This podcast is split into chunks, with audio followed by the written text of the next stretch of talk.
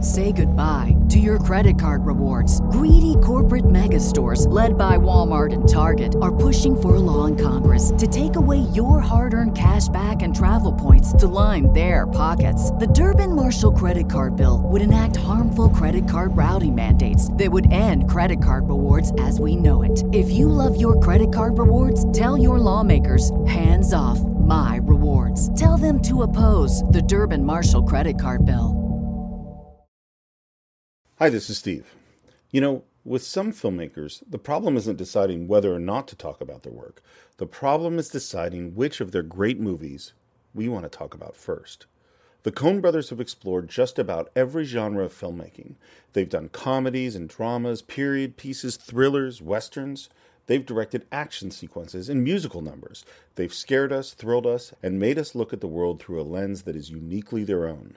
In fact, despite the way they've jumped from genre to genre, every one of their films is one thing above everything else.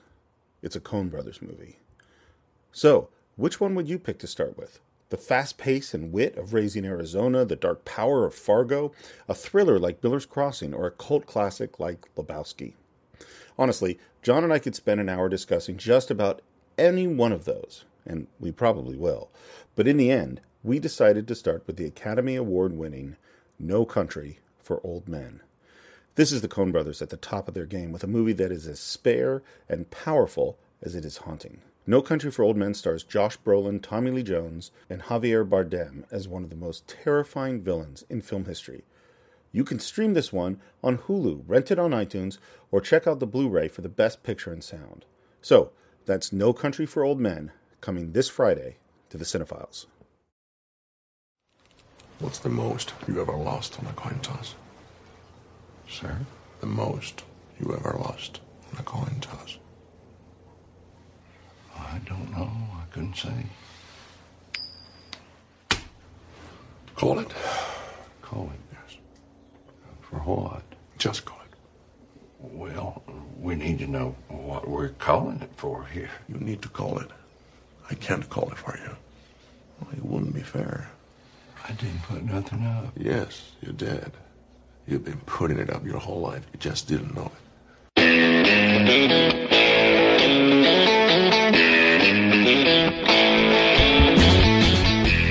Hello, and welcome once again to the Cinephiles, where each week we enter the world of a great film. We explore its themes, its history, the filmmaking, and the influence it has on us today. My name is Steve Morris. I am a filmmaker and directing instructor in Los Angeles, California. Hello, everyone. Again, I am John Roca. I am a voiceover artist, host of numerous shows here in Los Angeles, and I don't know, an actor, I guess.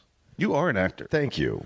Have I you- talk about things? Have you, What? have you been paid to act? I have been paid to act. Have, do you, have, have you gotten a SAG card? I've gotten a SAG card before. Yes. So you are an actor. Okay. Fine. I'm an Yeah. actor. And- So be it. And by the way, I Yeah. think a good actor. Oh, well, thank Yeah. you. That's very kind of Um, you. yeah, I've thought from the beginning. um, so Now that we've kissed each other's asses, and What- you're a fantastic what? director. And I was you're like, a great wait a second. Film lover of film. You're a great anal- ana- Thank analyzer you. of film. I didn't yes. want my ass to remain unkissed. I apologize. Um, so today, you know, as we, we, we go through the, the show, one of the Yeah. great things is that is that we get to at the beginning now we get to talk about a new director. You know, it's Mm-hmm. like when are we going to knock off each of the great directors? And now we've come to not one great director, but two great directors. Let's just say filmmakers. Yeah. because these guys produce, write, direct, and don't tell anyone. But they edit their own films. Wow. Uh, and we're talking, of course, about the Coen brothers. yeah. One of my favorites. Yeah, absolutely. Yeah. It's, so many reasons. is that there's so, and I think there's so many of us where you just hear, you know, with some movies you see like, oh, what's this movie going to be about? Right. You know, like, oh, that looks like something I want to see. And with this, with them, it's, oh, there's another Coen Brothers movie? Yeah. Let's go. Yeah.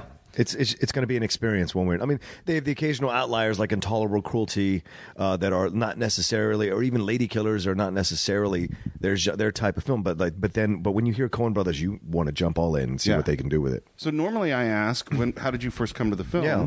Uh, but first, well, maybe we should say the film we're going to talk Yeah, about. let's talk about it. uh, although it is really on the title of the podcast. So most of you probably already know the movie we're going to talk about. I, this is a, our most recent film. Yeah. No Country for Old Men. It's more 2000 recent than than Sky than uh, Casino Royale. Yeah, Casino Royale's 2006. Oh, yeah. This is 2007. So we've been breaking our rule here, and people have been commenting on it. We're not going to. Well, what's we have to define our rule. Oh yeah. Well, we used to say before the year two, or at least I used to say before the year two thousand. But Yeah, and I, I, I've kind of altered that to, Yes. to 10 years ago. Yeah, it's fine. Because it's going to advance as we advance. And since, although, s- don't tell anyone, we're recording this in 2006, it will be, 16. re- 2016, it will be released in 2017. Right. And therefore, that's 10 years uh, Sounds to great. go It- it country. ca- Road. qualifies. And really, by the way, for all of you listening, the real rule is this is a movie that we want to do. Yeah. Um, and and yes, we are going to get back into silent films, and yes, we are going to do more foreign films. We promise you, Definitely. But but for right now, it's no country for old men. Yeah. And normally, I'd ask you how you first came to the film, but I want to ask you, Yeah. how'd you first come to the Coen Brothers? Um, I would Raising Arizona was my first experience with them. I skipped Blood Simple for whatever reason, and there was just something about Raising Arizona that I that I just loved the trailer and that song.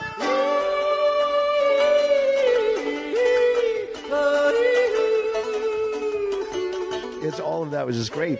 So I, I remember seeing it by myself uh, at uh, AMC theaters in Dale City. Uh, some like I used to do when I would have these breaks uh, when I worked at a bookstore there or a clothing store there. I would go and take these breaks, two hour breaks, and go see a movie, and then come back and finish my shift. Uh, so I went to see that there, and I just fell in love with them. And then Miller's Crossing really cemented my love for uh, the Coen Brothers completely. That's still one of my favorite top ten films ever made. Miller's Crossing is so eminently watchable, and the dialogue is amazing. And this film, a lot of people call it their masterpiece, and I don't think you can argue. I don't think you can argue. I, I, I can't argue. Yeah. I, I'm not I'm not sure if I agree, but I can't argue. Yeah. like the the But you, are, you can't argue the sentiment. No, Right. of course not. Right. Um, I have to think like, what, and it might be, it might very well be. Yeah. The um, I'm exactly the same. Didn't see Blood Simple, which isn't surprising. It was a you know, Yeah. indie film. Didn't get a wide release. Right. Um, I still haven't seen it. Did you? oh yeah. Oh, I haven't seen it. I it's- should see it. It's good. Okay, Yeah. I'll see it. It's it, it's like, y y in a way, I put Blood Simple is to the Coen Brothers as Reservoir Dogs is to Quentin Tarantino. Oh, in a really? way. All I mean, right. Mm-hmm. uh, maybe not quite as good a movie as because I think Reservoir Dogs is an amazing movie. But, Yes. But what's interesting about it is a low budget movie. Yeah. But you can see that's the Coen Brothers. It's Okay. really clear Okay. that it's made by them. Yeah. You it's- sold it. It's I'll really watch good. it. Um, yeah, I saw Raising Arizona in the theater, and it immediately became in the rotation of we're going to rent this on VHS. Yes. I remember. I think I gave it to one. Maybe it was, I gave it to Steve Jones Okay. for his birthday one year when when buying a VHS tape was really expensive. Yeah, yeah, yeah. It's Expensive. $120. I don't think it was that, but I think it was like forty dollars, which for a nineteen year old or twenty year old, Yeah. that was a lot of money. Yeah. Um. And uh, yeah, we quoted it all the time, Mm-hmm. and and it was just like here's a completely new way of making films. Yeah. You know, and it was geeky and fun and thrilling and then you get again Miller's Crossing, amazing Yeah. movie. And and movie after movie and uh, do I love every single Coen Brothers movie? No. But every single movie I'm excited to see. Yeah. You know. I, And I, I've been let down by them, but go ahead. Sure. And, and some of them are off the charts. Like, for instance, so Fargo comes out. I thought Yeah. Fargo's an amazing movie. Uh huh. Very good movie. And then uh, Lebowski comes out. Yeah. And I saw Lebowski in the theater and I went, that's okay. Oh, really? Yeah, I don't know why. It doesn't attract to you, attach to you like other. Let me Oh, finish I'm the sorry, story. I apologize. Mm-hmm. Is that I saw it in the because because I loved Fargo. Yeah. and Lebowski's not Fargo. Yeah, It's very absolutely not. different. And then doing the DVD job, the DVD of Lebowski Oh, yeah, came in. yeah. And there's some movies that I had in that job where I watched them over and over and over again, and I had liked them in the theater, and they got worse and worse and worse and worse. Mm-hmm. Yeah. Two that pop into mind are The Rock Yeah, oh, yes. and Armageddon. That's not possible. Shut your lies, because at some point I'm going to convince you that we're going to do Armageddon on this podcast. I, if I have to get Michael Bay on here, we will get, we will be covering Armageddon at some point. I don't want Michael Bay in this podcast. I He's love. not Armageddon supposed to be a so nice much. person. Yeah, Um, Twitter. The Rock. I could. I've never understood the love for The Rock. I get the idea of the the comments and the quotes are funny, but that film just doesn't do it for me. Well, in the theater, I, li- I Yeah. liked it a lot. Sure, And great experience in then the I theater. saw it the second time, uh, maybe not so much. The third, by, Yeah. by the time I'd watched it six times, I hated that movie. Yeah.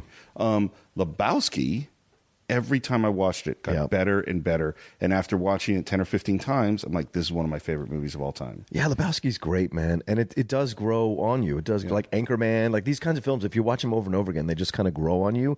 And Lebowski's just s- such a great masterpiece. And I remember seeing it in Germany. I, in in, Really? in Austria, I went to see visit this girl I'd met on a chat room, and we'd never seen each other. And I flew out to Austria for ten days to see her, having never seen her. And we like dated for ten days. It was amazing. And one of the things her favorite film at the time was Lebowski. So we went to see it in this like alley in Austria with these fold out chairs and the screen that they pull down and beer and just like two two pints of beer each of us just watching and laughing the whole the whole time and i and that's where my uh enjoyment of the film started to grow just like you i saw it the first time thought oh it's funny but i didn't understand the love people had for it and then when you watch it over and over again Yeah. It, it, well, and this is the thing about the Coen brothers. So let's Yes. talk a little bit about them because they're unique filmmakers. Yeah. Um, they grew up in Minnesota, which is where uh, Fargo is. is uh, near yeah, thank Yeah. you. Where Fargo, yeah, where Fargo takes place. My brain immediately went to well, Fargo's in North Dakota, right. and then but Minnesota, and then I got really confused. oh yeah Um, so, so, uh, and they like Steven Spielberg, like other filmmakers we talked about. They got that video camera when they Yeah. were kids and started making their versions of movies they loved. They just refilm movies. Yeah. Uh, I think uh, Joel went to NYU and studied filmmaking. Uh, Ethan went to Princeton where he studied philosophy. I think. Wow. Okay. I think I I don't have my notes in front of me, but Right. but uh, and then they come back together, and and they first place they start working is they start working for Sam Raimi, and they're the editors on Evil Dead. oh wow Yeah. And they invented on Evil Dead, Sam Raimi and the Coen brothers invented one of my favorite low budgeting filmmaking techniques, which is called the shaky cam. Yeah. And so the shaky so so to do like really fast dolly shots or steady cam shots costs money. Yeah.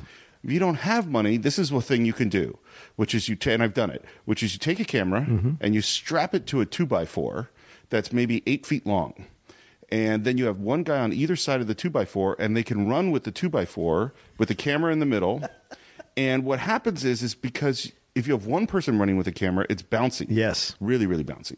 But if you have two people, they tend to even each other out. So it's not a steady cam; they call it a shaky cam. Mm. Right. And the thing you can do with it that you can't do with a Steadicam is you can go over and under things because you have two guys eight feet apart, Oh, right. so they can run towards a car or a person and then go over that person, Right. And then they can have someone jump over the piece of wood, Right. And you could do shots that you'd never seen before. And if you look at Evil Dead and you look at Blood Simple Yeah. too, which is their first film, is you see the shaky cam, Oh, right, which is yeah. Mm-hmm. a great low budget filmmaking technique. Um, and then after Blood Simple, which is a hit at Sundance, early, early Sundance, Yeah. they go on to make Raising Arizona, which is this great comedy. Mm-hmm. And you start to see these elements of the Coen brothers style, Yeah. which is dialogue, which is they don't like naturalistic dialog They Mm-hmm. like Coen Brothers dialog It's a heightened dialogue, and uh, the way they move the camera and their exploration and tilting of genre. Mm-hmm. You know, we're in a genre that's recognizable, but they're doing it in their Coen Brothersy Yeah, way. yeah. And so it's always fun to see whether it's Big Lebowski, which is like it's actually a film noir detective story. Yes, it is. Mm-hmm. But tilted in a Coen Brothers version. because he's, he's one of the most uh, unwilling uh, protagonists in any film that you'll ever find. Oh, and yeah. one of the most like uh, he could care less about what he's doing, but he's dragged into this situation, and then he you follow along with him, you know, with all his foibles. It's fantastic. Yeah, and and interestingly enough, the way they were always credited in the past was that Joel was credited as the director, Right. Ethan was credited as the producer, and uh, It's a DGA thing, I think. Right. It's the reason of it was the two guilds, the Producers Guild and the Directors Guild, with particularly the Directors Guild, said you can't dilute this title. Like in West Side Story, Jerome Robbins and um, Robert Wise shared the title. Directors Guild said, no, that's not cool. And so they made a rule only one person directs the film. And of course, they're both directing the film. Yeah. But they wouldn't let them do it until recently. And recently, about, it's, I I don't know which is the first one. No Country for Old Men is listed as produced, written, and directed by both of them. Mm-hmm. Um, and they continue to go through genres until we get to No Country for Old Men, which Yeah. I think is a departure for them. Yeah. Um, Interesting. Okay. Well, it's not, it's funny. Craft wise, all the craftsmanship, totally cool. Yeah. Yeah. Yeah. Yeah. Dialogue wise, tone wise, Mm-hmm. it's extremely restrained for them. you know? yes, there is. The humor is not found in the quirky No. Uh, there's no quirky characters. Like in Miller's Crossing, you have Steve Buscemi's character. Obviously, in Raising Arizona, you have a number of quirky characters throughout the whole thing, even though it's very serious themes. Uh, you know, Blood Simple has a noir vibe to it, so some of that bleeds over, I think, in No Country. And the Raising Arizona has that Western vibe to it, so you feel that in a little bit in No Country. So I think there's there's elements of the stuff they've done before, but you're right, Steve. It's one of the most restrained films uh, because of the characterizations that these three actors do with the main parts in the film. They are not talkers. No. They, they are not overt. I mean, they, they talk, but they're not overt in their sentimentality or overt in their action by words. You know what I'm saying? Absolutely, and and we should say "No Country for Old Men" is based on the novel by Cormac McCarthy. Yes. um, which I just read Oh, wow. uh, recently, and I, it's funny. I'd actually bought it on Audible a week and a half before you suggested doing this movie. I'm Oh, like, perfect. I'm just, I'm just about to read it. Uh, and what what uh, amazed me about the book is the movie is so faithful to the book. Yeah. It is it, to the point where they describe their writing process as one of them sat at the keyboard and the other one had the book in their hand and read out of the book and the other person typed the dialogue into the movie. it r- it really the di- a lot of the dialogue is exactly right out of the book. That's great. Which kind of is why I think it's a departure. Yeah. you know, That's because a good you point. Mm-hmm. don't have that Cone Brothersy, sparkly, heightened, fast-paced dialogue. Yeah. you know. How do you do? You remember how you first came to the film? Yeah, uh, I think I just saw, saw it in the theaters. I'm sure I went with some some of our friends because it's it's it's early enough that we were all friends by this time, and um and I remember probably I probably saw it with uh, Shannon and Ian and Michael and a bunch of other people. Like we probably all went together and saw it, and just blown away by it. And, and it's a film that you have to watch over and over and over again. It's a film that still echoes in my mind, especially as I become an older man, you know, you hear the stuff that Tommy Lee Jones says, a lot of his dialogue. The fact that Bardem is the lead villain as a Latino actor, as a Latino actor, watching a Latino actor, there's a certain kind of pride in that. Uh, and I love, um, I love seeing, like, I think this is the birth of Josh Brolin Absolutely. all over again. Obviously, he'd been in Goonies and a number Sure. of other stuff, but this is the birth of Josh Brolin as a potential leading man and in these kinds of roles, you know, because he's really a character actor in a leading man's body. And so it's like these kinds of things that are work. These are the kinds of roles that he's built to do, you know? Yeah, and he's yeah. I mean, we'll, we'll get into we'll get into the cast in a second. I just remember being blown away, just so blown away by the film. Yeah, for me, I was up in the Bay Area for the holidays, Mm-hmm. and the holidays for Karen and I is always stressful because all of our all majority of, of our, people, it's yeah, all stressful. of our families up there, and so we we would do. Particularly, this was 2006. We would do the relative dance. So one night we're spending the Oh, yeah. night here, and one night we're spending the night here, and then we have to drive over here, and we have to dinner with this person. Of course, this person will be really upset if you don't see them, and we're doing the runaround, Right. Which was exhausting, and uh, we suddenly went, oh we got three hours between when we have to be where we're leaving now Mm-hmm. and when we got to meet this other relative. And we went, let's go see a movie. And we saw that it was playing in Emeryville. Yeah. And I might have seen a trailer. I don't really know. Like I really didn't know what the movie was about. I didn't know anything about it. Bec- It was just it was just a way to escape into a movie theater for a few hours. And we walk in and I knew it was a Coen Brothers movie, so I had the expectation of Fargo and Lebowski, and you sit down, and the movie is so stark, Yeah. and so quiet, and paced so differently. And I remember, I remember having this moment where I'm 25 minutes into the movie, completely wrapped, Mm-hmm. and then my, you know, filmmaker brain clicks in and goes, "Has there been any score?" And I suddenly went, "There's been no music." Yeah. and that I, I- I cannot begin to express how amazing the lack of music is in this film. Mm-hmm. Because I, I think, and I looked it up, there's 16 minutes of mu- music in the film, Yeah. of which maybe seven of them are in the credits. Mm. You know, so, Wow. so it's really nine minutes of mu- music, and the music is barely. It's like drones. It is there's there's it's just a quiet, real sound design film Yeah. and, and if you're a filmmaker, you know that is really, really fucking hard because music is what you depend upon. Music lifts your movie up. Music gives you the emotion. It communicates directly to the audience the emotion you want them to feel in the, feel in the scene. Yeah. And if you watch a rough cut, which you frequently do with no music, you're like, "Whoa, this is boring." so the level of filmmaking chops and guts to go, nope. And apparently, it was Joel's. Joel, this is what Joel really wanted, and Ethan resisted it Wow. uh, and said, "No, no, let's do it without music." And it's really scary. Like, it, will it sustain without music? And of course, it does. Yeah. amazingly. Well, I think that speaks to their cinematography. It Uh, speaks to the scenes that they've written. And obviously, Cormac McCarthy wrote originally in the novel. and the power of these actors to bring these scenes Yeah. to life that you don't need music. You know, I told you the other day I had just finished watching uh, uh, The Lost Weekend, which is the Ray Milland, a very, very hard film to get through about the perils of alcoholism and where it can lead you. And, and you- the score is so overt in certain Right. moments moments in that movie, and it really struck me. In, in juxta- when you juxtapose No Country, there is hardly any mu- music, as you just said, nine minutes total, probably in the actual movie as opposed to the credits, and you're still enraptured and engaged in what's happening because of the character study that's happening with these these three actors. Like everyone else, obviously, is fantastic in the movie, but There's it's, no bad it actors is- in the you know, movie. no, there isn't. Yeah. And, but it's Tommy Lee Jones, it's Josh Brolin, it's it's uh, uh, Javier Bardem. These are the people you're following through the situations, and they. I think it's so smart the way they do this because they let you feel like you're in the environment. At no point do you feel like you're being pulled out of the movie and watching as an observer. They immediately put you next to Chigurh, they meet uh, next to Javier Bardem, next to Josh Brolin, riding along with Tommy Lee Jones. You're just with them the whole time, and you're on their journey. And it's very much a man's movie. And I, I think women can watch it and, and appreciate it and adore it. No, whatever. unfortunately, women are not allowed to watch it. but I just It was mean- really sad when I went to see it. Karen was forced to wait in the lobby, but I really wanted to see the movie. Yeah, well, I just I just mean that like I'm sure women can appreciate, but I mean like this is a woman that this is a film that like it's about men and the stuff that they confront and the loss of power and the inevitability of death and uh, the sneaky ways and the amoral and moral conflicts that always occur within most men. And this is just to me, it's just such a great exploration of that, and it's eminently rewatchable.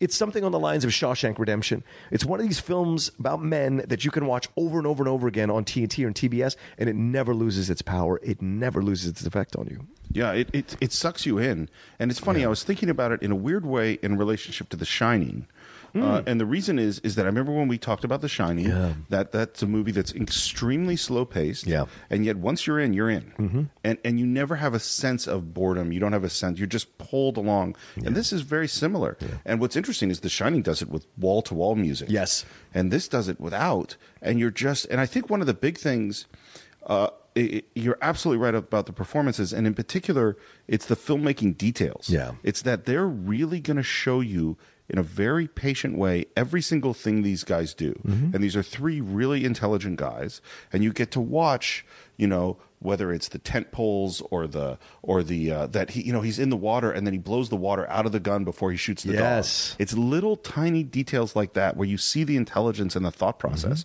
And it's funny, I you know, I think actors when they start, frequently young actors, they look at a script and they read the lines and they go, "Oh, acting my job is to say these lines." And that is not the job. That's a p- a piece of the job. Certainly, you're going to say lines, but acting never stops. And and I know that like when Josh Brolin got the part, his first concern is, how am I going to act when I have almost nothing to say? You know, and and of course he's brilliant, but it's it's acting is all the things that you do. It's all the behaviors. It's staying in the moment. That's the, frequently the hard stuff. Mm-hmm. You know, if you you know, it's like I have nothing. You know, there's certain, like Neil Simon is a playwright who's real. It's not that Neil Simon is easy, Right. But here's great funny dialogue, and pretty much if anyone says it, it's going to work. Yeah.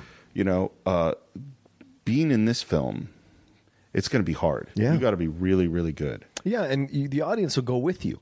The audience goes with you because those are the moments where you really cement your connection with the audience is in the nonverbal cues, in the nonverbal moments, like those uh, those things. With I mean, Tommy Lee Jones's eyes in this whole film are what I watch. Oh, Those- yeah. that craggly skin around his eyes, like all of it. Just it is such a a, a, a thing that I understand, and I know. having grown up in Virginia. Yes, I didn't grow up in Texas.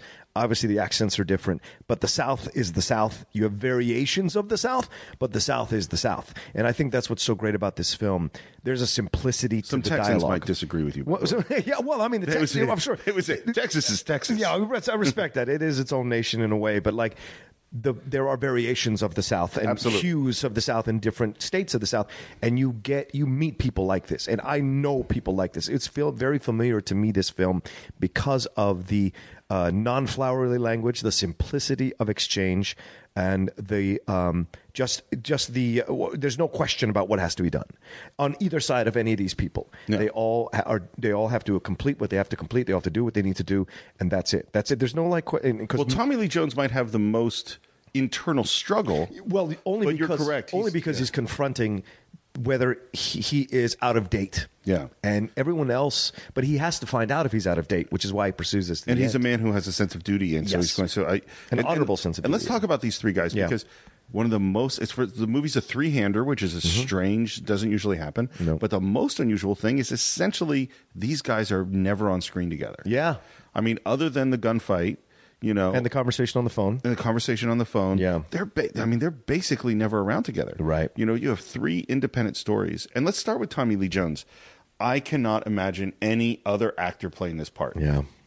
I, it would be impossible. He nails that Texas accent. It's where he's from. Yeah, it's he where he's grew up from. right. He grew up in West Texas. Yeah, so, so, you, so you, but you you don't usually hear it as overtly in his other films as you hear it in this one, and that's what's so great. You get to settle into Tommy Lee being Tommy Lee, Yeah. and you go with him, and and I agree with you. There's no one else we uh, would have enjoyed doing this part and would have given so much of ourselves as an audience to go along with. You know, he's so he takes care of us the whole film, and his subtle confrontation of the inner struggle within himself about his being out of date is so powerful in its subtlety. It isn't overt. He isn't like overtly talking about, hey, I think this is kind of behind me now, or I'm not able to do this anymore. Why can't I figure this out?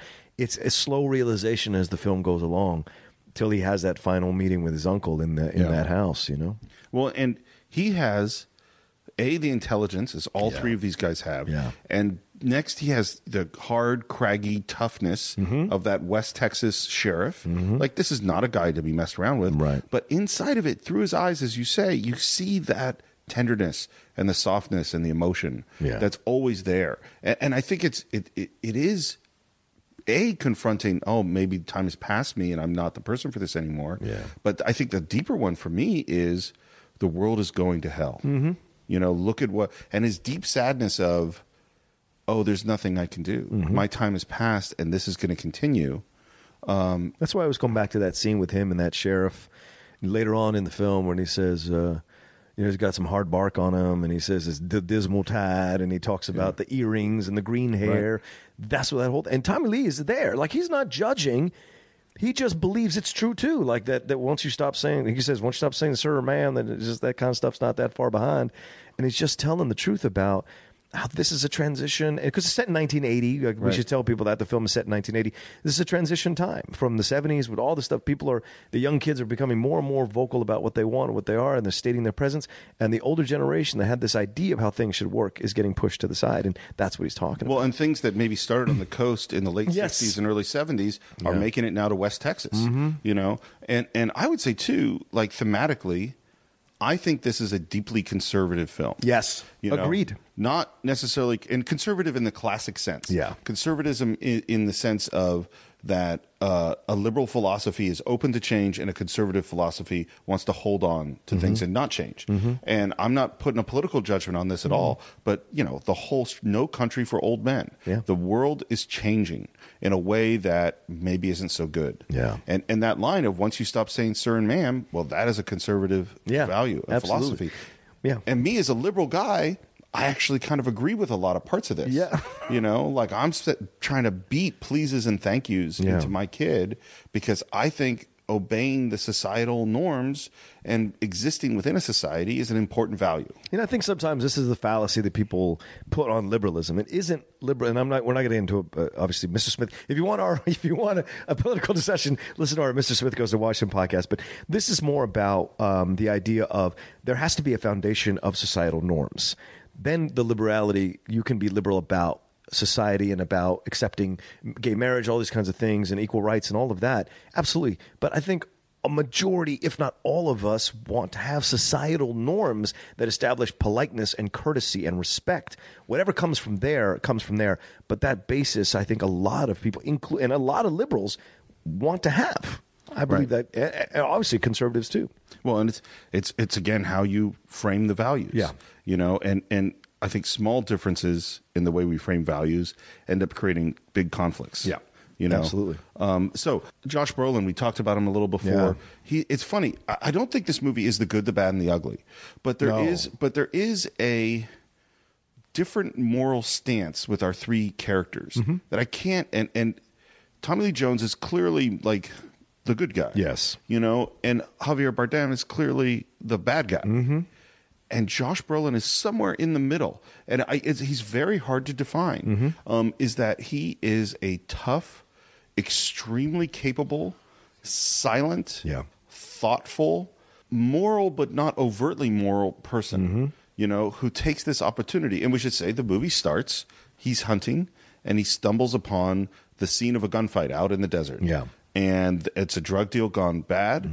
And as he walks through, and again, this is exactly what's in the book. Yeah. He's kind of looking at the bodies, and you see his intelligence right there. Yeah. And realizes there's one man begging for water, which he doesn't can't help. Yeah. Um, and he sees a, a trail of blood and realizes if there's a drug deal gone bad, there must have been money. And he finds the money guy Yeah. dead with two million dollars in briefcase. Yep. And that's man, we're off to the races. Hmm. It's, it's, he was just hunting.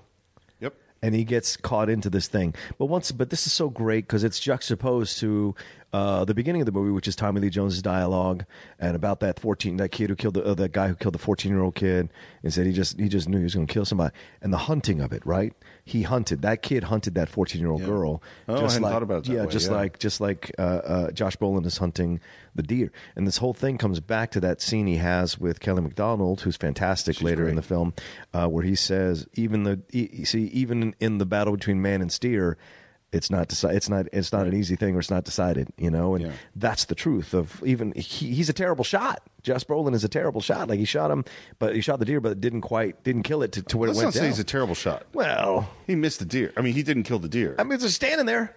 I, I think this is. I think that's a symbolism for what's going to happen through the whole film. Close, not enough. yeah, I would say that. I would say that he's probably a really good shot. Oh, I guess that's you know what what I'm I mean. saying. Yeah, yeah, but yeah. he didn't quite succeed, Right. which is sort of where the movie's going to. And they let you know right off Yeah. the bat, right? And and they and they introduce Chigurh Chigurh right out right in the beginning, but from behind. Yep. From behind, and you have no idea why he's being arrested. You have no idea why he let himself be arrested, but he already has the cattle prod gun. You don't know why he let himself be arrested.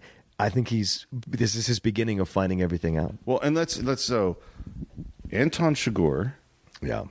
one of the scariest bad guys I can think of. Top ten. Period. Yeah, he is terrifying in his relentlessness, in his intelligence, in his coldness, in his craziness, No. in his weirdness. Yes. his slowness, like all of these things, he is scary. And his first murder of this cop. Oh man, it is so. And again, you know, we talked about how uh, Martin Scorsese deals with violence. We talked about how other directors deal with violence.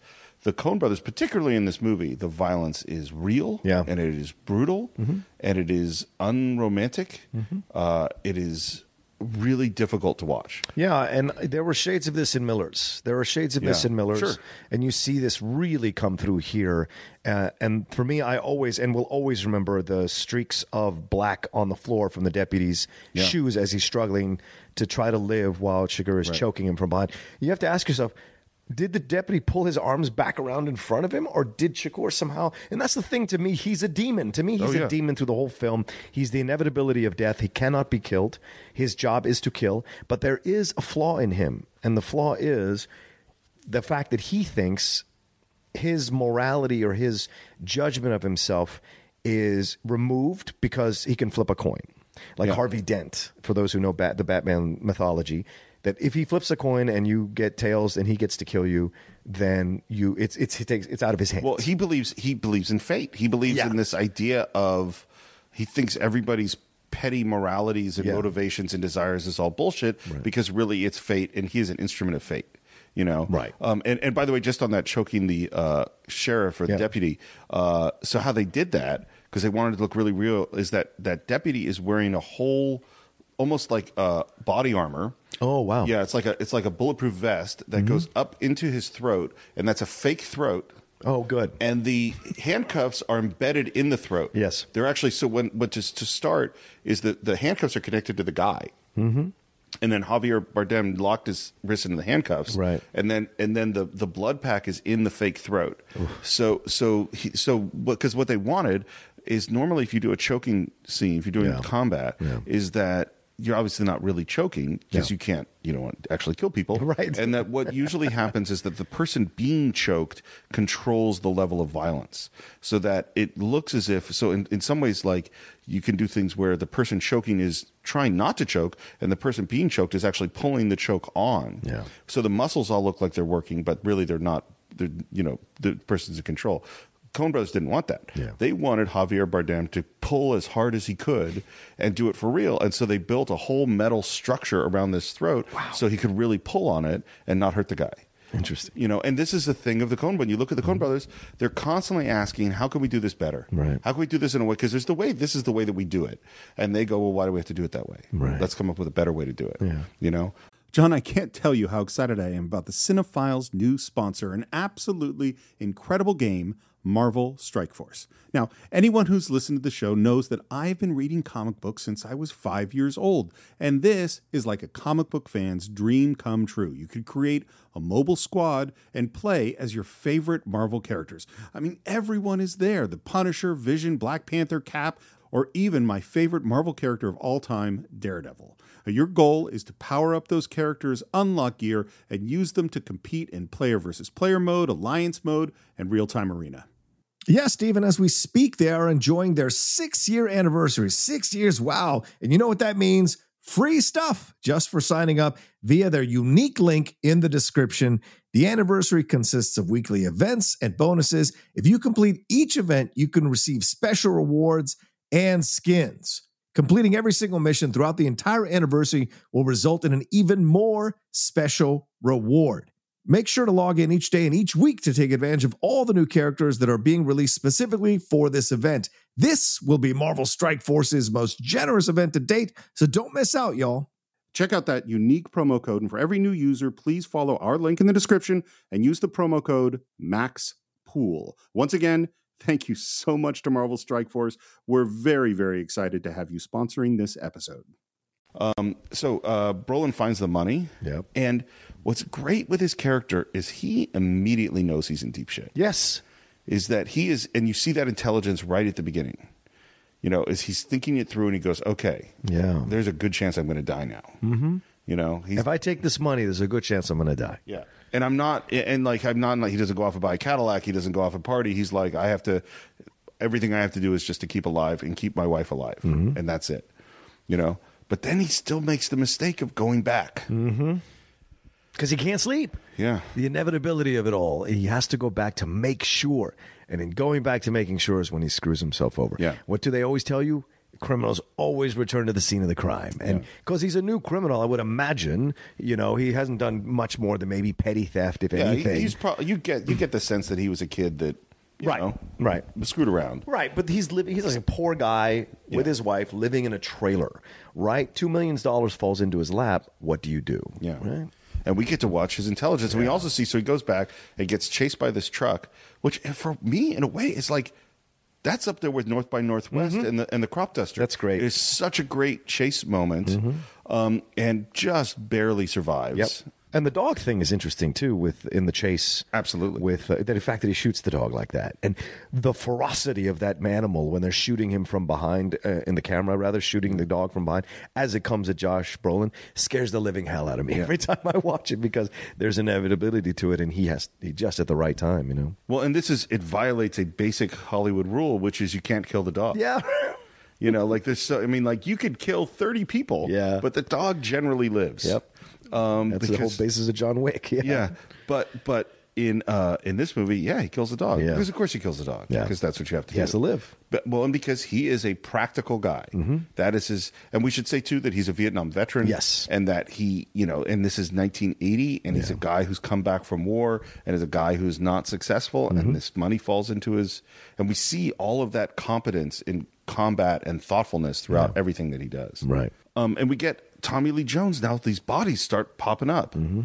and he's a great detective. In the same way that I think um, uh, Francis McDormand is a great Yeah. uh, detective in Fargo. Yeah. Mm-hmm. he- this is a great detective. You know, he's laid back. Yeah. Mm-hmm. he listens. You see the intelligence, like you see, for instance. So uh, Shagor uses this cattle stun gun. Yes. it's an air tank. Completely bizarre weapon. It's exactly what it is in the book Yeah. and you see that Tommy Lee Jones has figured it out before he says, "I figured it out." Yeah. because you see the wheels turning, you see him understanding things. No. I love the comic relief that Garrett Dillahunt is in the film. Yeah, he's great. He's so great because Garrett does a great job of playing these kinds of characters. Like Raising Hope is basically the same character he's playing here, right? Kind Right. of a little step behind, not really all that smart. And then I've seen him be villains in other movies. I've Yeah. seen like in I think he was in Looper, I think, and he's I think he was in Looper, and then in other films I've seen him be. So he's gr- a great companion with uh, Tommy Lee Jones. He's one of those people that actually is echoing of the quirky characters that you see in other Coen Brothers films. But for this film, as you said right at the beginning, Steve, it's a restrained version of this kind of character. Even he's restrained because he's asking these Right. questions in a way of trying to get better, trying to get smarter uh, about how about being a detective because Tommy Lee Jones is so good at it. You know, Absolutely. I want to go back to flipping the coin. Yeah, yeah. Because the first time we see it is with that store owner. I seen you was from Dallas. What business is it of yours? Where I'm from? Friendo? I didn't mean nothing by it. Didn't mean nothing. Just passing the time. If you don't want to accept that, I don't know what else I can do for you. yes. Oh my God, one of the best scenes ever in the history of film. Steve, go ahead. Yeah, I'm sorry. It is so. Well, I get so excited about that scene 'cause I love it to pieces. why do you love it to pieces? Why Uh, is it the best? dialogue and the actor who play, I think is Glenn Jones. I think the guy actor's name is. Well, I need to see about closing now. See about closing. Yes, sir. What time do you close? Now, we close now. Now is not a time. What time do you close? Generally around dark, at dark. You don't know what you're talking about, do you? Sir? I said, you don't know what you're talking about. just this speaks to what I want to say about the Coen brothers as a whole. Their ability to cast their films with even the most minor characters with one or two lines is so brilliant. Like they need to be lauded for this. If there were awards for this, they should be winning awards for this all over the place because I think it's so important because their films are pyramids. Their films are built every block is important to lead so the overall picture is amazing. And these little scenes with these characters, these actors who come in and convey an authenticity is so essential to make their overall film work and the dialogue between them in that scene is so powerful because there's so much hidden subtext going on to, to accompany the overt text going on. Well, and and this is where I think the scene where he chokes that kills the cop. Yeah. is scary. Sure. This is where he becomes terrifying. This is yes, terrifying, absolutely. um because because it's his it's the emptiness of his delivery. You lived here all your life? This is my wife's father's place uh, originally. You married into it. We lived in Temple, Texas for many years. Raised a family there in Temple. We come out here about four years ago. You married into it. That's the way you want to put it. I don't have some way to put it. That's the way it is. I mean, I really don't think Javier Bardem blinks in this role. if he does, it's slowly. Yeah, ex- Yeah. exactly. It's not a quick blink. I mean, and he's just, you know, every line, what he's, you know, he's a, you know, call it. And the guys, Yeah. and you could see, because we're in the normal world, and in the normal world, people don't just walk in and flip a coin and kill you. So you Right. see this store, this clerk, um, his slow realization that something really, something's wrong. Yeah. Mm-hmm. But he doesn't know what it is, and he's kind of asking, and then this empty figure is just saying, call it. Call it. Call it Yes. for what? Just call it. Well, we need to know what we're calling it for here. You need to call it. I can't call it for you. Well, it wouldn't be fair. I didn't put nothing up. Yes, you did. You've been putting it up your whole life. You just didn't know it. You know what date is on this coin? No? 1958. It's been traveling 22 years to get here. And now it's here.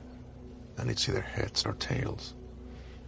And you have to say, call it Well, look, I n- need to know what I stand to win. everything.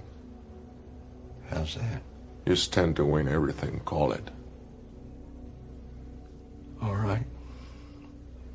Heads then. Well done.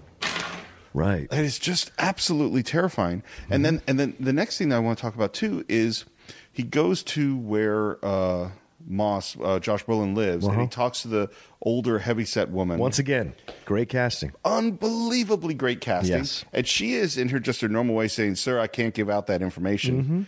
Where does he work? I can't say. Where does he work? Sir, I ain't at liberty to give out no information about our residents. Mm-hmm. And Bardan just repeats the question in the exact same monotone. Where does he work? Did you not hear me? And because we just saw the coin flipping scene, it's terrifying. Yeah. She doesn't know it's terrifying. We know it's terrifying. Right. Because we've established who this guy is. Right. And his completely relentless, unsympathetic, disconnected way. But in some way, in that scene, there's a difference between how that store owner is, because a store owner is immediately immediately unsettled and discombobulated, d- and is so afraid. Because all he did was ask, all he did was make an innocent comment about asking about the weather, just to pass the time. Because God knows how long he's sitting out there between any kind of human contact with anybody. But in just that scene, he breaks him down and he he, he emasculates him by saying. You, by ca- by choking on the peanut Yeah. and saying you married into this life of running a convenience store in the middle of nowhere is some kind of a com- like this is what you want to do as a man there's a judgment inherent in the subtext in that moment right but with this woman there's a l- respect because the woman at no point conveys weakness not or at that all. she's going to help him at all and he respects that strength and doesn't kill her because of that i think that's the reason he doesn't kill her is this this kind of thing oh i get it you you have your code i respect your code i cannot shake your code like i could shake that guy's code you Well, he does believe in codes. Yes. I mean, his code is completely bizarre. It is. But but if he flips the coin the other way, well, he's not going to kill you. Right. So Moss is on the run, and uh, and we get to see again the intelligence. And I love things like he goes into the camping supply store, Yeah, yeah. and says, uh, "I want some tent poles." Tent poles. Mm-hmm. You already have the tent. Mm-hmm. Something like that. Well, you give me the model number on the tent, I can order you the poles. Uh, never mind. I want a tent. Well, what kind of tent? Kind with most poles. So first of all, that's a fantastic scene. Yes. Um, but it's also a great scene because what do we as the audience do? We go, what the fuck are you going to do with those poles? Right. We're and this is the you know good filmmaking makes you the audience ask questions. Yeah. Mm-hmm. You want to know more on, on the fundamental level. You know, I, I always say like all all all stories are mysteries, Mm-hmm. and what I mean, you know, there's an acting book. I don't know if you ever saw this. It was all scenes are love stories. Yes, yeah. yeah, and and I and you know I read that in theater classes. I'm sure you did. Mm-hmm. Yeah. And and I kind of a few years later went, no, no, all stories are mysteries. Mm-hmm. And sometimes the mystery is just the the movie starts and you go, who are these people? Right. You know, and then of course the mystery is, well, how's this going to end? Are they going to fall in love or not fall in love? Right. But it's the, our desire to know, maybe know what happens, that keeps us involved. Yeah, it takes us from scene to scene. Yep. And in every scene in this movie, you're constantly going, why are they doing that? What is that for? Why is he getting tent poles? Why is he getting a second room? Why is he getting a second room? And why is he looking at the map to do it this way? And why is he putting so he puts the money in the Yeah. uh, air duct Yeah. in the motel, and he's in the second room, and then we he, he's bending the coat hangers to be the, and he sawed off his shotgun. And you see Mm-hmm. him doing all these things, and we talked about it in Goodfellas too. Is we like details. Yeah. it's fun to watch how things work. We're watching him do all these things, and then we see, oh, he's built this pole to grab the briefcase through the air duct, and that is why he's in that room, and that is why he's doing what he's doing. Yeah. And of course, that alone would be interesting to watch. But there's something else going on at the same time, which is beep, Yes. beep, which is here comes the bad guy getting closer and closer to the room. It's like Jaws. It is, yes. That's exactly what it's like. It's like the barrels and jaws. Yep. Yeah, it's coming. And and we the, and again, you know, you get to make the decision as a director. Uh, this is it comes from Hitchcock. Yeah. Is the audience can be in front of the characters, with the characters, or behind the characters. And what that means is in Rope, uh, there's a scene where there's a body, there's a Hitchcock film, there's a body in a cabinet, and there's a party going on. And the characters are just having the party with the body hidden there. And in the foreground, because Rope is shot in these really long shots. Yeah. And in the foreground is this big, huge cabinet where we know the body is, and the food for the meal is placed on top of it. And the maid is clearing the food while the conversation is going over there. So we're watching this, and we're watching, oh shit, is she going to open up this cabinet and see the body? and the characters are talking, and the tension is building and building and building until she almost starts to open up the cabinet. That's a case of the audience is ahead Yeah. of the characters. We know something they don't. We know the maid is doing this thing. Right. You know, it's like we know the bomb is underneath the house. The characters don't know the bomb is Right. underneath the house.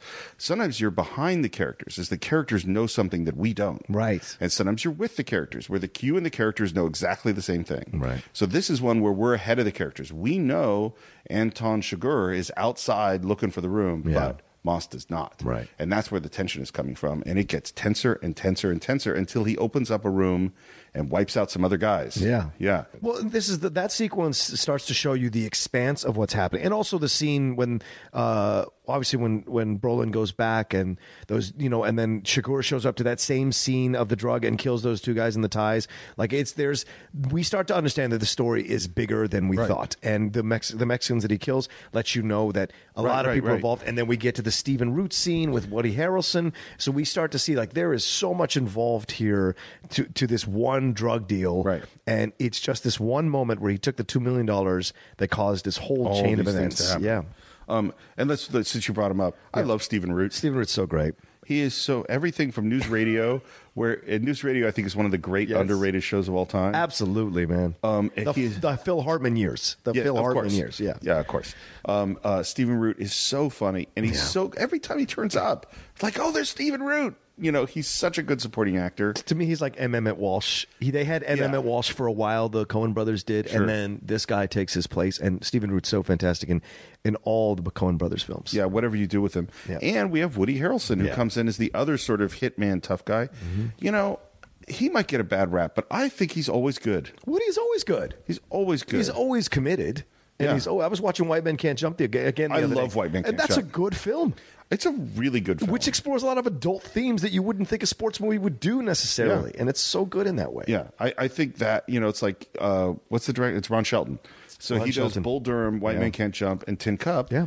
those are three really good movies. Yes, they are. Yeah, I don't know if we'll do them on the Cinephiles, right. But but I like them a lot. Field And of I- Dreams, we should probably do it. Something. absolutely. But that's not Ron Shelton. That's Oh, uh, I'm sorry. That's uh, yeah, yeah, yeah. Phil Robinson. Right, right, yeah. right, yeah. Uh, anyway, uh, yeah, Yeah. Woody Harrelson is great. Yeah. Um, and then we get to our big gunfight in Yeah. the hotel, which is Moss acquits himself very well. You know, he's Mm-hmm. you know, he realizes what's about, you know, like there's this sense of he realizes he there's the little transponder Yeah. in the briefcase that there's he realizes he's in trouble. He turns the again, turning the light off in the room. Yeah. Where he's sitting, how he's waiting, and that that you know cattle thing goes bla- blasts the keyhole out, Mm-hmm. hits him right in the chest, and then there's a great brutal action sequence Yeah. that follows that's really scary, where he shoots Sugar. I mean, he gets him.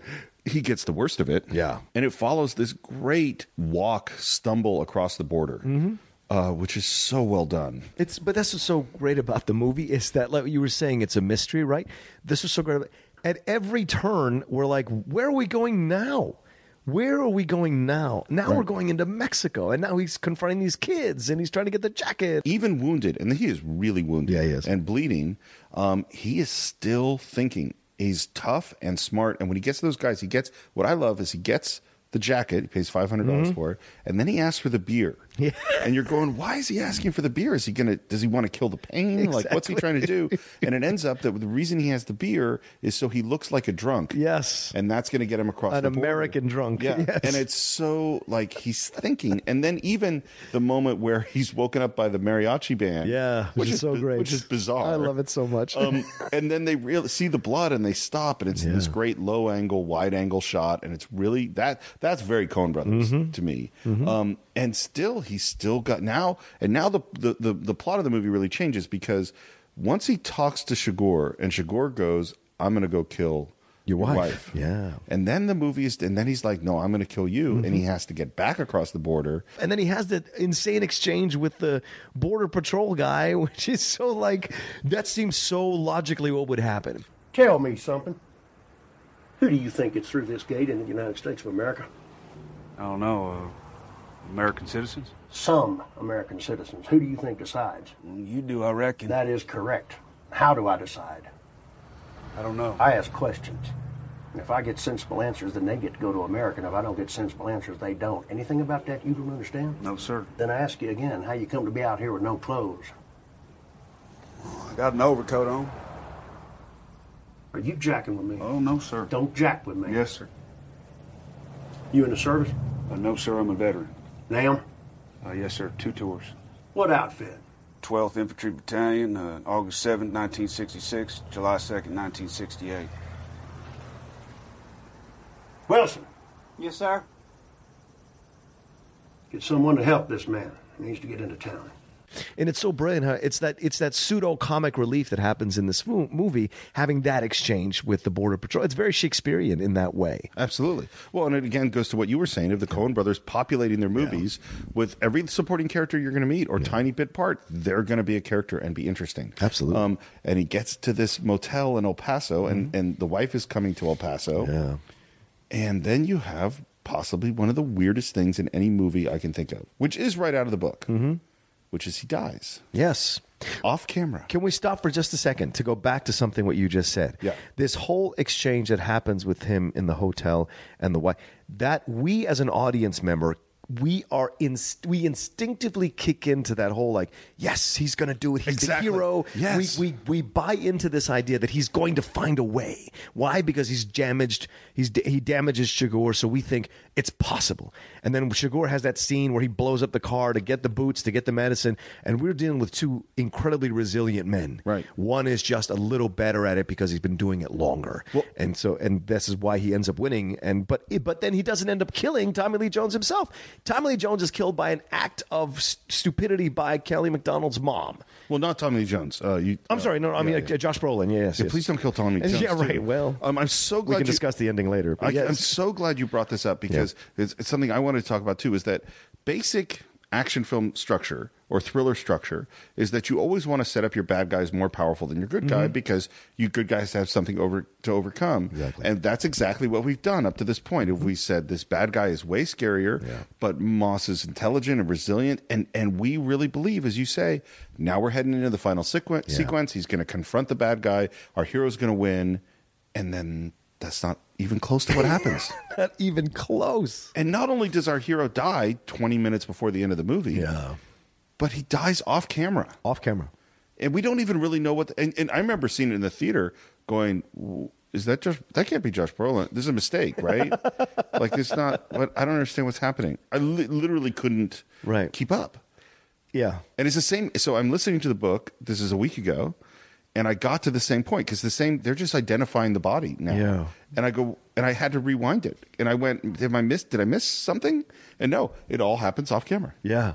And it's great. And what's so great, once again, Steve, to, go, to hit it for the third time, that scene where he's walking the hotel and that woman is propositioning him, she is fantastic.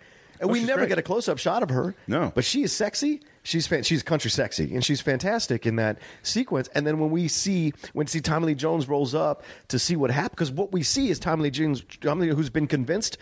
Kelly McDonald, he's convinced Kelly McDonald to, to tell him where he is so that Tommy Lee Jones can offer him protection.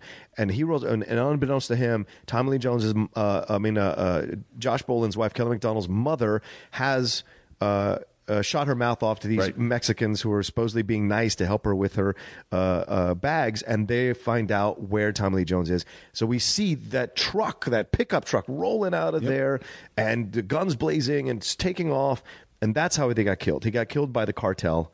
He doesn't have. I think they take that money back. Obviously, I think. We, we have no idea. Well, we have no idea, right? And then what the first sequence we see when Tommy Lee Jones rolls up in this is seeing the woman in the pool dead in the water, and that was that's so brilliant because it lets you understand. First, you you feel the sense of comfort that this woman is because that's a classic thing in action movies too. Is you get that you get that little come on in that moment. It le- it establishes your hero that he's going to be a badass, and then they kill her, and so you know he's dead. Like Yeah. you just know it. It's And funny. One of so the few great. things that's different in the book is the relationship with her is much longer. Oh, really? Yeah, and they, they don't they don't have a romantic relationship, Right. but they have lunch and then they're having beers and they're talking. kind of like Gone Girl when she goes and has that relationship with those two people when she's hiding out in that hotel. Yeah. Okay. Um, yeah, so so it goes on just a little bit longer, but it, but I think they cut it for good reason. Yeah.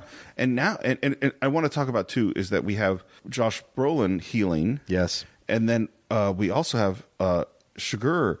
His so again, it's a moment where you go, why is he putting gas on this Yes. piece of fabric? And oh, he's going to blow up that car. Why is he blowing up this car? Oh, he's blowing up this car to get medical supplies. Mm-hmm. Yeah. and then you have one of the great operating on yourself sequences that culminates. So he's t- taking bullets out of his leg, Yeah. and it culminates with this fantastic naked shot of him on the toilet operating on himself. Mm-hmm. That is just. That is an amazing shot. It's funny and disturbing Yeah. Mm-hmm. and scary, like all at once. Yeah, it's an amazing shot. And now we're, you're kind of left in this place of like, I don't know what's the movie about, Right. you know? Right. And where do you, how do you, where do you feel it goes from here? Like, what do you think it becomes about? Well, to me, th- it's very reminiscent of To Live and Die in L.A. When spoiler alert, if you haven't seen the movie, you can turn it down for like thirty seconds. When William Peterson is killed before twenty minutes before the end of the movie, and John Pankow has to take over. Uh, and to me, what the movie becomes about after Tommy Lee Jones, I mean, I'm sorry, Josh Brolin is killed, is Tommy Lee Jones's journey. And the book, since you have read, is told from his point of view the whole time. Uh, if from what I understand, it's, It's told not. from Tommy no, Lee it's Jones's not. It point of bounces. view. I mean, he he leads every chapter. Right, So right. we start with him, but then we he the, the book tells all sorts of things it's impossible for him to know about. Okay. Because he wasn't there. Because Okay. you go you you go you you bounce around the other characters. Yeah. Too. But I feel like this. But he's the heart of the book. Right, and I think that's what we come back to because Tommy Lee Jones has been this bit is the, our classic hero. There, he is moral. He does not Yeah. do anything that's amoral, like uh, like uh, Josh Brolin does by stealing the money. Tommy Lee Jones is supposed to be our protagonist, and that comes clear to us after Josh Brolin. Right. is Because killed. we, our, our, what I thought was our hero was Josh Brolin. is right. he's now gone. So I go, oh, Tommy Lee Jones is going to be a hero. And then we lead up to this moment where uh, Bardem and Ta- Tommy Lee Jones are coming together yes in the hotel room in the hotel room at, at night. at night, and it is terrifying. It is. because there's no sense that you have that Tommy Lee Jones can take, you know, Right. sugar out. No. sugar. There's no sense that you have of that, Right. right? Like, and so when he comes in that hotel room, he, he's not thinking the bad guys here, Right. And he's wandering around. You're like, oh fuck, is he gonna, is he gonna die? Like, what's gonna happen here? I think he has a suspicion when he sees the keyhole blown. Oh, out. absolutely. At Yeah. that moment, Yes. yeah. But until then, yeah. But he still isn't. You know, he- he puts his gu- pulls Yeah, his gun yeah, out, yeah. and then he kind of sits down, and then it, it because we already had our last hero die, Yeah, yeah. Mm-hmm. So it's no reason why Tommy Lee Jones can't die, and then he ends up not dying, Right. Um, I think he knows he's there. I don't, I don't know. I think he knows he's there. I think when he sits there is when his realization that he's out of his depth for the first time ever, and he can't do this. And I, in that moment, he, there's a there's an acceptance of that, and he doesn't court fate. Yeah. If he had investigated that room further, he'd have found Bardem, and Bardem would have killed him. Why is Bardem there in the room though? If the money's not there, I don't know. And Tommy Lee Jones is dead. I mean, uh, God damn it, Josh Brolin is dead. Why is Sugar there? I don't, I don't know.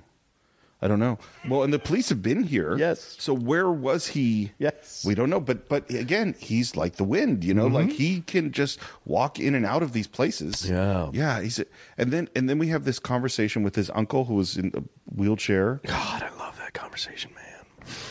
What you got ain't nothing new. This country's hard on people. You can't stop what's coming. It ain't all waiting on you. That's vanity. But that's that's the first time we start to see Tommy Lee Jones uh, come come to terms with the fact that he's out of his depth. Uh, I mean, the second time because obviously sitting on the bed is my belief that he starts to really kind of conceive of it. But then he starts talking about it with him, and to me, that's uh, one of the greatest scenes in this film, man. So what do you like about it? Uh, just the because there is no uh, bullshit. There is no bullshit in that scene between them. It's just truth. He's, he he, ma- he makes fun of him. Could you tell that immediately they establish a familiar relationship because he says, "How'd you know it was me?" Uh, he said, I heard your truck pulling up. You Yeah. know, I heard the way, And from who the way else you is came gonna in. come, and yeah. who else is going to come in? But he's got all these cats, Right. you know, which is so ironic to have a cat wo- a cat man instead of a cat lady. And he's in the wheelchair, and he tells the story to him about his father, and it's just it's all symbolic. It's all symbolic, and he, and Tommy Lee Jones is, is telling him, you know, like I, Well, what is it symbolic of? oh, to me, it's symbolic of this is this. It's done. It's done. You're done. This is done. You can't do this anymore. You're you're done. And the the way he's telling him, there is no. What I don't know what you want to say. There's no like, well, maybe if you work harder. No, it's okay. There's no encouragement. It's an acceptance, a man to man saying, "Yeah, you can't do it anymore. It's time you s- you, you wrapped it up and it's done." what do to, you think? Well, to me, because I think it's a great. Because I scene, know why too. you're asking me. is You want to talk about so talk about it. No, no. Actually, I, I'm not sure. I'm not. It's Okay, Not, really, you're still not sure now. Well, I, I mean, Wow. because I think this movie doesn't Yes. leave you with like here it is. Yes. But what I Which I love. My gut is because it's it's really strange because because the dramatic elements of the movie are basically over. Yeah. Mm-hmm. And we now have all these scenes.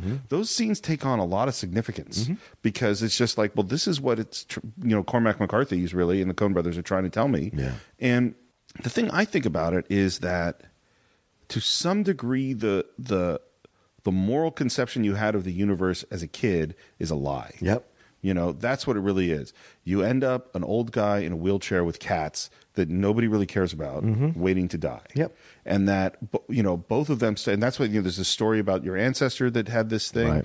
and and when that happened and what did that mean well maybe it didn't really mean much of anything and now you've w- lived your whole life fighting the good fight you know trying to do the right thing Yeah. and maybe that didn't do any good But this is what happens to us as we get older. And I started to have these thoughts in my head too. Like, what's your legacy? What have I really done? What have I accomplished? And in his way, he's like, what have I really done?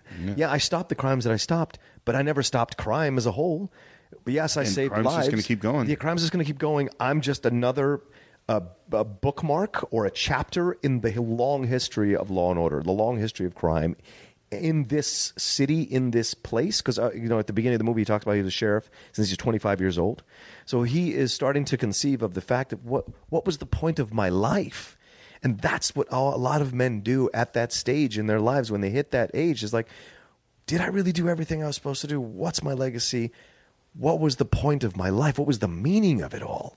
so you know i was just thinking you know a little while ago we recorded uh, an episode on it's a wonderful life one Yes. of your favorite movies and my favorite Yes. movies And it's just occurring to me as we're talking that this is like the opposite message like the message You mean of- no country's the opposite message? Yeah. Yeah. Okay. That that that the message of "It's a Wonderful Life" that we talked Right. about is your life matters. Right. Mm-hmm. Look how much each man makes a difference. And what we're talking about with Tommy Lee Jones, Yeah. is he's contemplating the fact that his life hasn't mattered at all. Right. That he hasn't made a difference. That maybe this is all for nothing. Well, I think he needs a visit from a Clarence type version of to sit him down in a bar and be Don't like, you wish he could get that? and go through all his case files and be like, look at all these families that you saved, look at all these people that you that you were able to affect their lives in a positive way. So you may not see it, but like George Bailey at the end of it, it's a wonderful life. He needed those people to show up with that money and to show him the love so that he could see his effect on God, the town I wish, finally I once wish and for we all. could send Clarence to Tommy Lee Jones. I don't think so because that's a different movie. It's not this movie. no. Well, and the How are world we is gonna put in the world in Tommy Lee Jones's mind Right. is just slowly heading down the toilet. Which, once again, just at the beginning of the film, he talks about the fact that this guy is like, I was, in, I was going to kill somebody. I'd been fantasizing since I was a kid, and I'll be in hell in 15 minutes. Once again, it's the, sym- the they lay the symbolism of these people's journeys at the beginning of the movie for all of them. Well, and there are really three moments that relate to so so so there's that moment. Mm-hmm. Yeah. And then there's a great line from uh, Josh Brolin, which is uh, you know, if I don't come back, tell my mom. Yeah. And she says, Your mom's dead. And he says, Well, I guess I'll tell her myself. Yeah, right. Which is really similar. It's like, I'll be in hell in 15 minutes. Yeah. This is I'm going to die. And then the final monologue from Tommy Lee Jones, which is so powerful, in which he talks about his father. Even in the inter- in, even in the interaction with his wife, who's great by the way, in this in the couple of scenes that she's in, she's Oh, she's great. fantastic. Uh, he says to her, Tommy Lee Jones says to her, like he tells the dream, right? And the first dream about the the money being lost, Yeah. that's something too. People blow off that dream. People say, "Oh no, no, it's the second dream that's really important because it's about his death." Yeah, but that first dream about him bumbling away money his dad gave him, there's something to that. Well, because his dad handed him the baton. exactly. Yeah. Exactly. And he- And not enough people talk about that dream. They always talk about the second dream. And Yeah. both of them are related and important to show you who this guy really is underneath. It was like we was both back in the older times. And I was a horseback going through the mountains of a night, going through this pass in the mountains. It was cold and there was snow on the ground. He rode past me and kept on going, never said nothing going by, just rode on past. And he had his blanket wrapped around him and his head down. When he rode past, I seen he was carrying flour and a horn, the way people used to do, and I, I could see the horn from the light inside of it, about the color of the moon. And in the dream, I knew that he was going on ahead. And he's fixing to make a fire somewhere out there in all that dark and all that cold. And I knew that whenever I got there, he'd be there. I think essentially the meaning of that monologue is now I'm going to die. Yes. Absolutely, it is. His father went ahead to do the campfire, to light the fire, to wait for him because he knows he's going to come meet his dad when he dies, and he's going to die soon. Well, and I think in a lot of ways, this movie is a criticism or a reconstruction of the classic Hollywood hero. Yeah. The, the basic thing that 99.9% of films and stories and comic books and video games are telling you is you can save the world. Right. And in the end, no matter how, it's always darkest before the dawn, and no matter how bad it's going to get, the hero's going to come through, and we're all raised with that. Yeah. You know, particularly as you say, you know, as men, maybe that really gets beaten into you. Be the hero, Yeah. be the hero. And this movie says, you know, this guy you thought was a hero? Well, he's dead 20 minutes before the movie ends, and we never even see it. Right. And he doesn't even, he never even s- confronts the big bad guy. Like, he just gets killed by some random people we never saw. Right. Our other guy who's really heroic, he's just given up at this Yeah. point. Yeah. And he's thinking about what the, what was the point of all this for? Right. And you know what? That shit is bullshit. you know? I mean, that's how it feels at the end of the movie. Yes. You know? and that's what I love about it. There's Yeah. a, there's a it matches it matches the environment that they shoot this in, the bleakness. There is no happy good feel end. There's no good feeling ending in this movie, and this is what I love. These movies are so rare nowadays. They were all over the '70s. Yeah. these movies are so rare nowadays, and there's a reason people love this movie as much as they did, uh, and it won Best Picture because it harkens back to what filmmaking can really be and the exploration of these themes of the inevitability of age, the inevitability of being unable to cope with what you could do before because your body and your mind just can't do it anymore. And there is no, once again, what I said earlier, there is no bullshit. Ab- absolutely.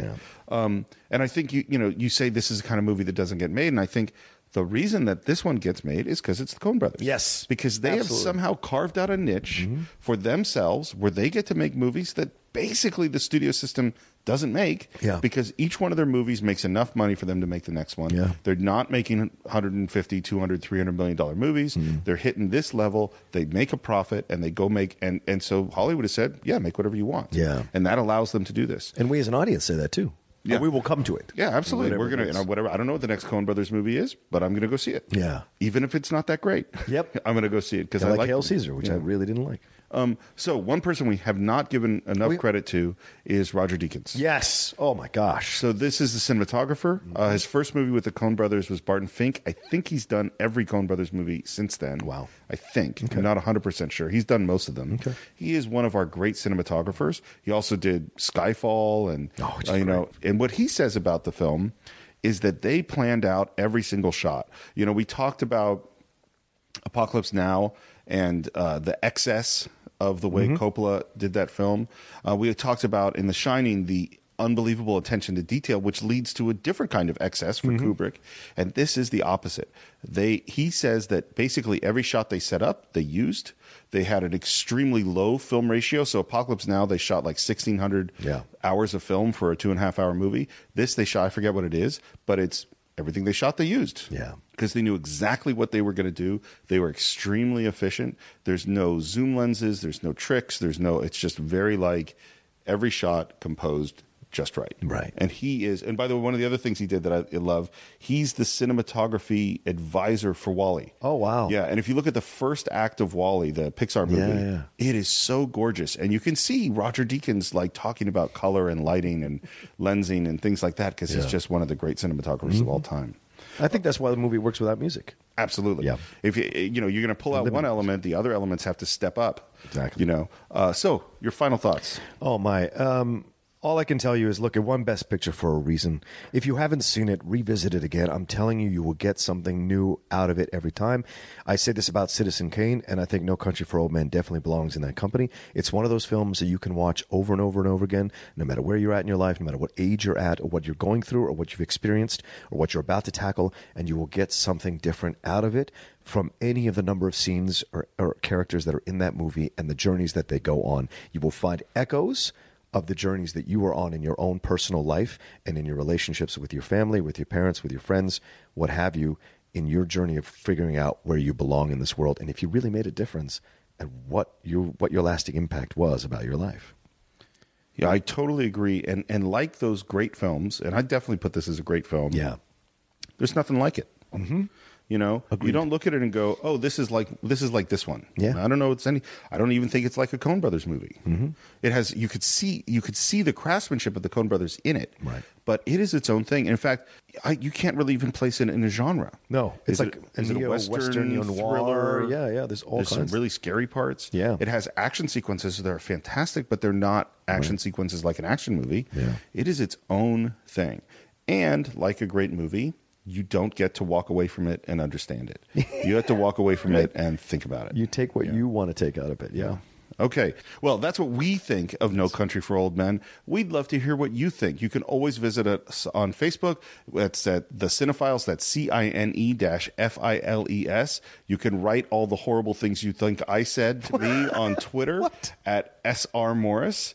Uh, John, if they have any horrible things to you, they want to say to you, would you like them to contact you? on No, I don't want them to contact me and say horrible things. But if you feel the need to do so, you can always contact me uh, at the Roca says on Twitter and Instagram. That's R O C H A. You could also say nice things about it, as we've discovered. Mostly people say nice things about enjoying the, the show and enjoying our breakdown of the film. uh, I like nice things. Yeah. it's, it's- speaking of nice things, I would like you to write those nice things on a review on iTunes. Boom. Because we definitely need, they really help us a lot. They help uh, bring the show up in the rankings and allow pe- more people to see it. And we really want that. Uh, so uh, review us on iTunes, contact us on Twitter, write us messages on our Facebook page. Android and Stitcher, what are we on? Oh, that's right. Uh, uh, so this is one problem. So Stitcher, they have a little problem with the dash in Cinephiles. I don't know why, but if you're searching for it, search it for it without the dash. Yes. Search for Cine Files, two words, and you'll find us. Yes. But Cine dash files. They can't find us. Stitcher says they're going to fix it. I'm assuming our podcast is the number one priority for that corporation. Um, so hopefully that'll be solved in the, near, in the near future. Okay, that's it for this week. We will see you next time on an all new Cinephiles.